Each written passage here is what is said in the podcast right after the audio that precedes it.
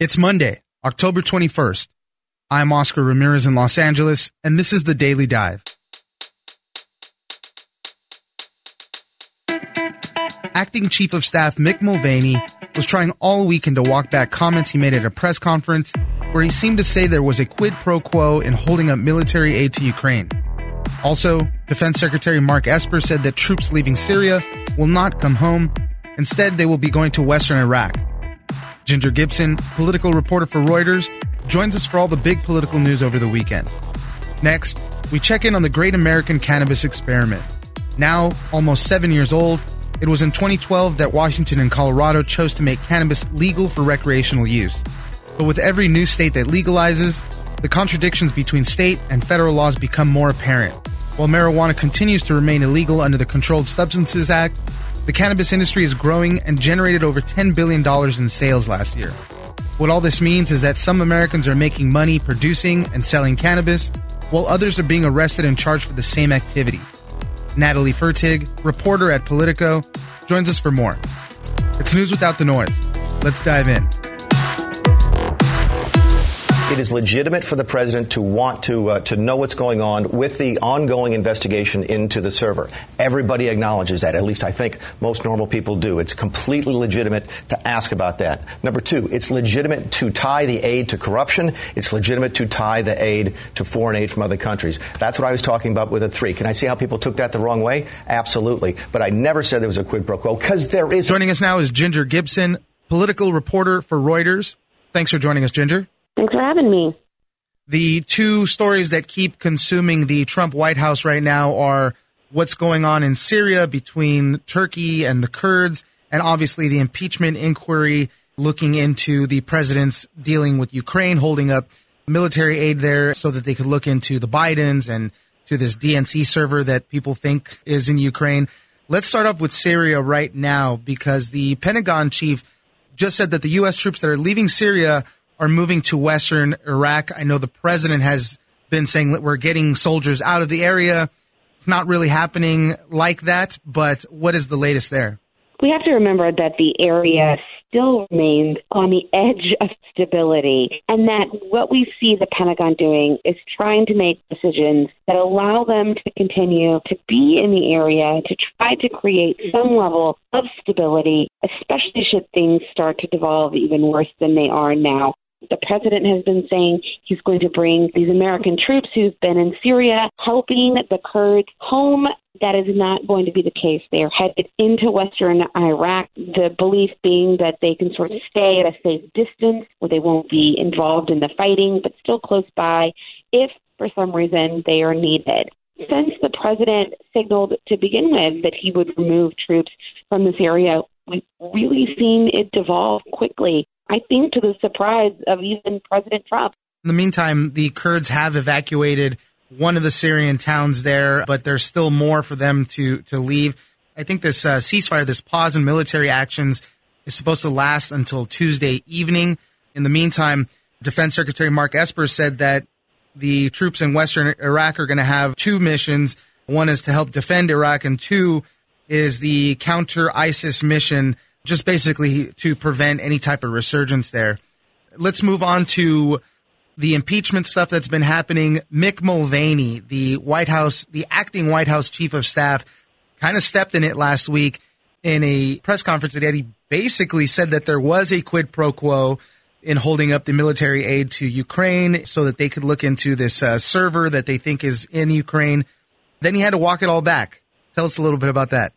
It's a bit of a conspiracy theory. There's never been any real evidence that this server is even in Ukraine, that the server was involved in some of Hillary Clinton's emails. So we're dating back a number of years and previous controversies, but it seems that President Trump wanted the Ukrainians to investigate this server.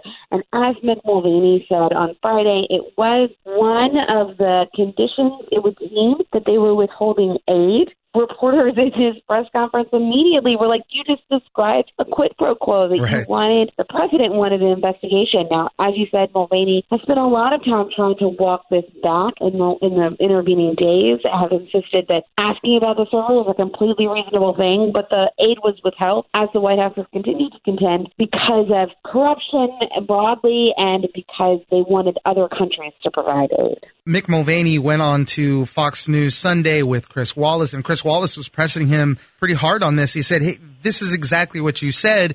Any reasonable person is going to think that that's exactly what you said. There was a quid pro quo there.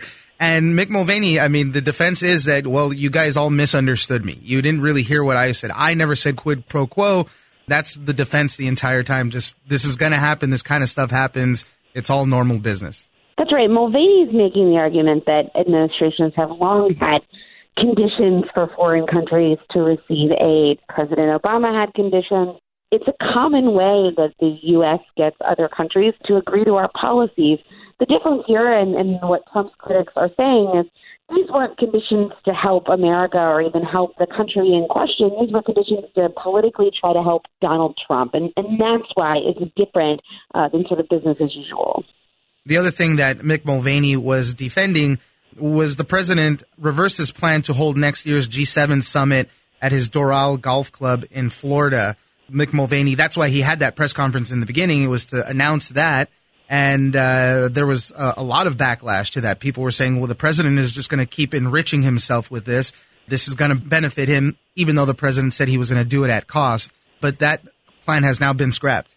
That's right. That whole Mulvaney press conference last week, it seems to have all been undone uh, by Sunday afternoon. This has really caused quite a bit of criticism, not just from Democrats, but from Republicans as well. The president is really in a difficult time. This impeachment has really dogged his campaign and his administration, um, and he needs all of the Republicans he can get to be behind him if he's going to survive it.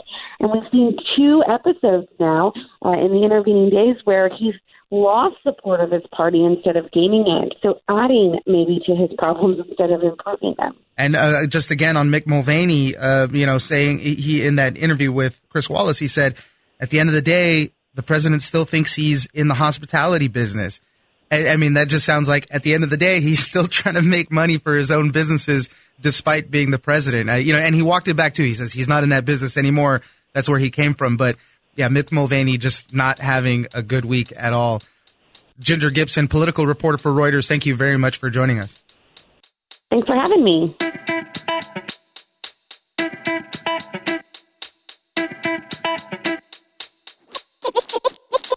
We, at this point, have 46 states that have some sort of cannabis laws that are in conflict with the Controlled Substances Act. 33 of those have actual markets, either medical or cannabis, which means taxes and regulations and producers and distributors and growers. Joining us now is Natalie Fertig, covering cannabis policy for Politico. Thanks for joining us, Natalie. Thanks for having me. We're going to be talking about the Great American Cannabis Experiment. States all across the country are legalizing cannabis in different ways, decriminalizing, legalizing for medical use, legalizing for recreational use. But there's this one big discrepancy is that it's still a Schedule One drug under the Controlled Substance Act for the federal government. So it kind of puts a lot of states in a bind when they're trying to operate businesses get loans, use banks, even transport some of the product because federally it's still illegal. Natalie, tell us a little bit about this whole thing. The reason that we decided to write this story is because it's impossible to look at federal cannabis policy without looking at the federal government's relationship with the states. And the legalization of medical marijuana and now recreational marijuana on the state level is really unprecedented. There isn't anything comparative in American history in terms of states legalizing or creating entire economic systems and markets and regulations for something that's federally illegal. There are other times in history where states and the federal government have been at conflict. Obviously, the Civil War is the most notable of those, but also the entire civil rights era was just one of the longest conflicts between the federal and state government. It was not as widespread, even though I would say it was a bigger conflict.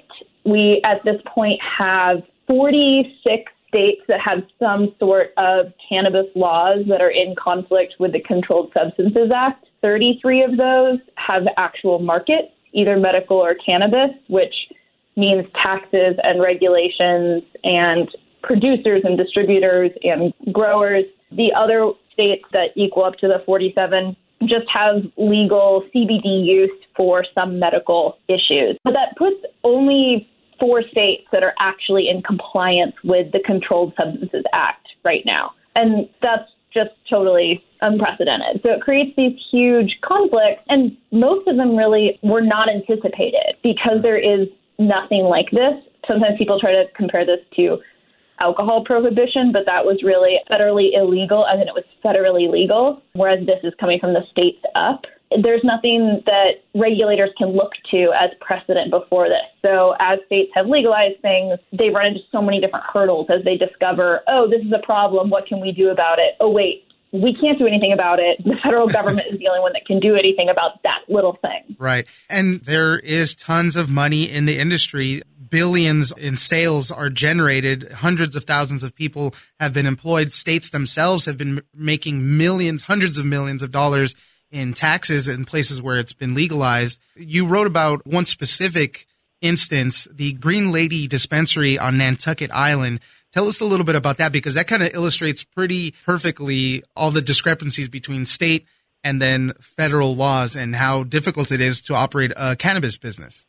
So, Nicole Campbell owns the Green Lady Dispensary on Nantucket Island. And what's interesting about Nantucket Island and also Martha's Vineyard falls into the same category as this is they're part of the state of Massachusetts. They both legalized cannabis. They had pretty high numbers in favor of cannabis legalization. I think it was in the high 60s and low 70s in some areas of both of those islands. But they're so far off the coast of Massachusetts that there's federal water that lies between the mainland of the state of Massachusetts and Nantucket and Martha's Vineyard, the two islands. And because marijuana is federally illegal, even though that's still within state, it's kind of classified as going out of state, or you have to go through federal water to get back into the other portion of the state.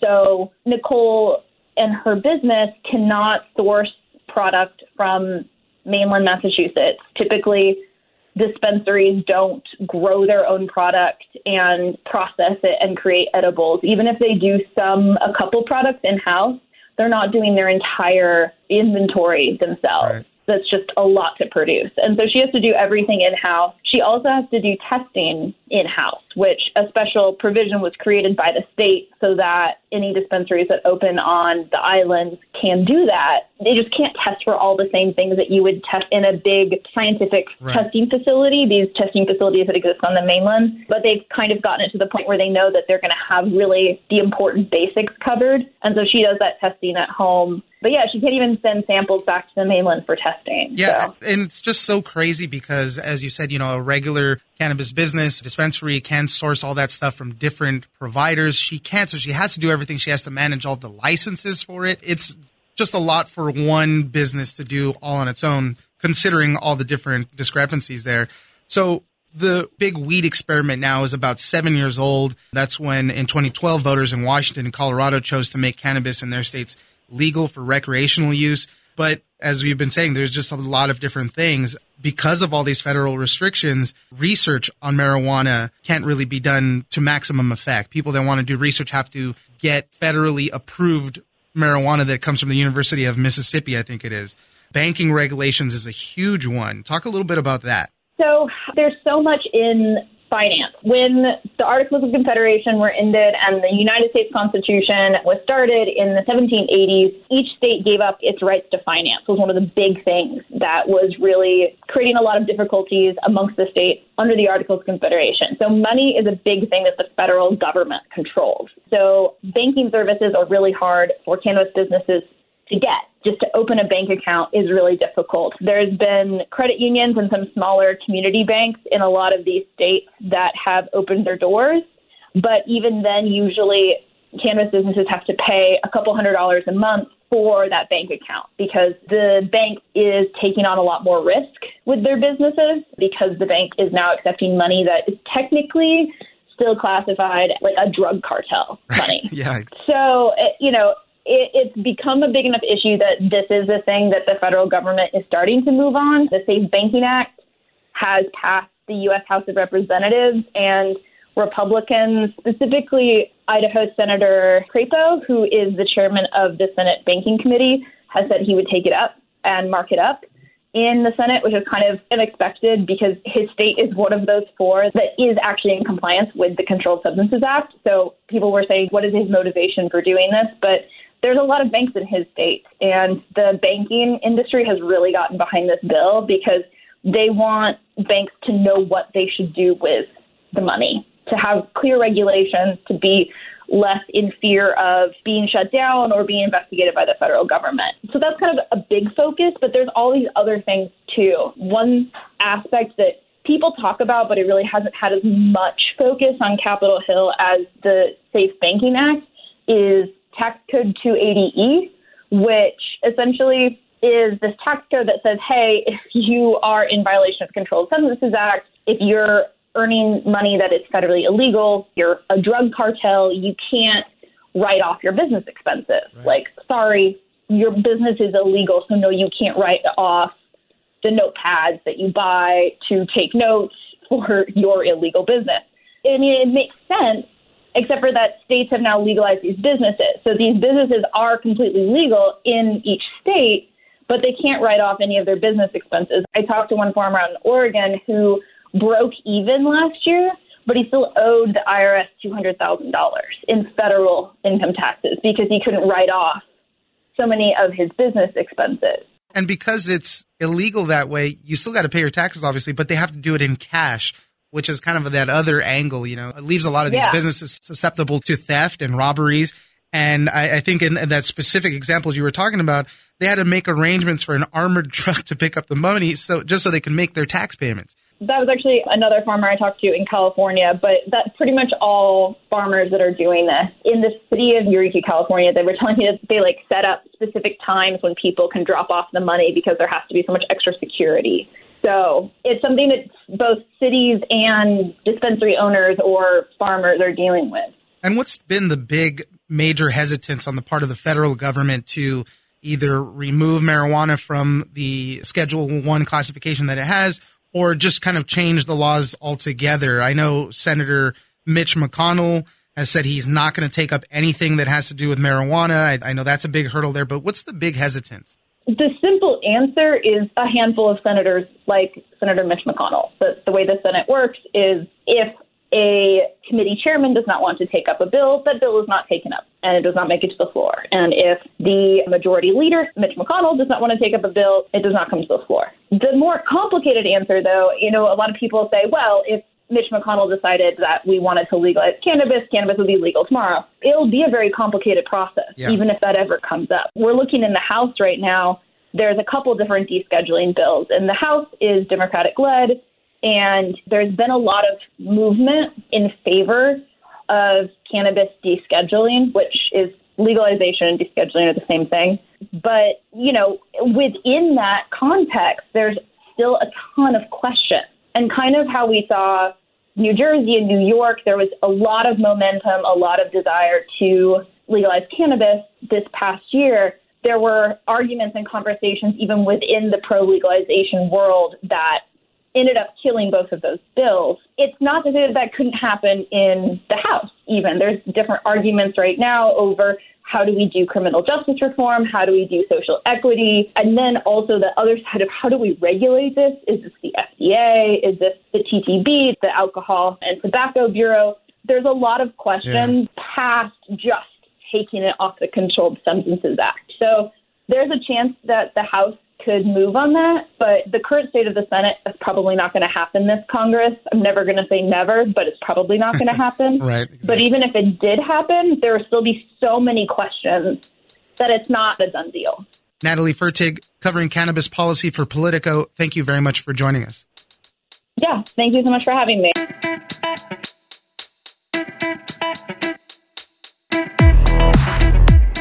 That's it for today. Join us on social media at Daily Dive Pod on both Twitter and Instagram. Leave us a comment, give us a rating, and tell us the stories that you're interested in. Follow us on iHeartRadio or subscribe wherever you get your podcast. This episode of The Daily Dive was produced by Victor Wright and engineered by Tony Sorrentino. I'm Oscar Ramirez, and this was your Daily Dive.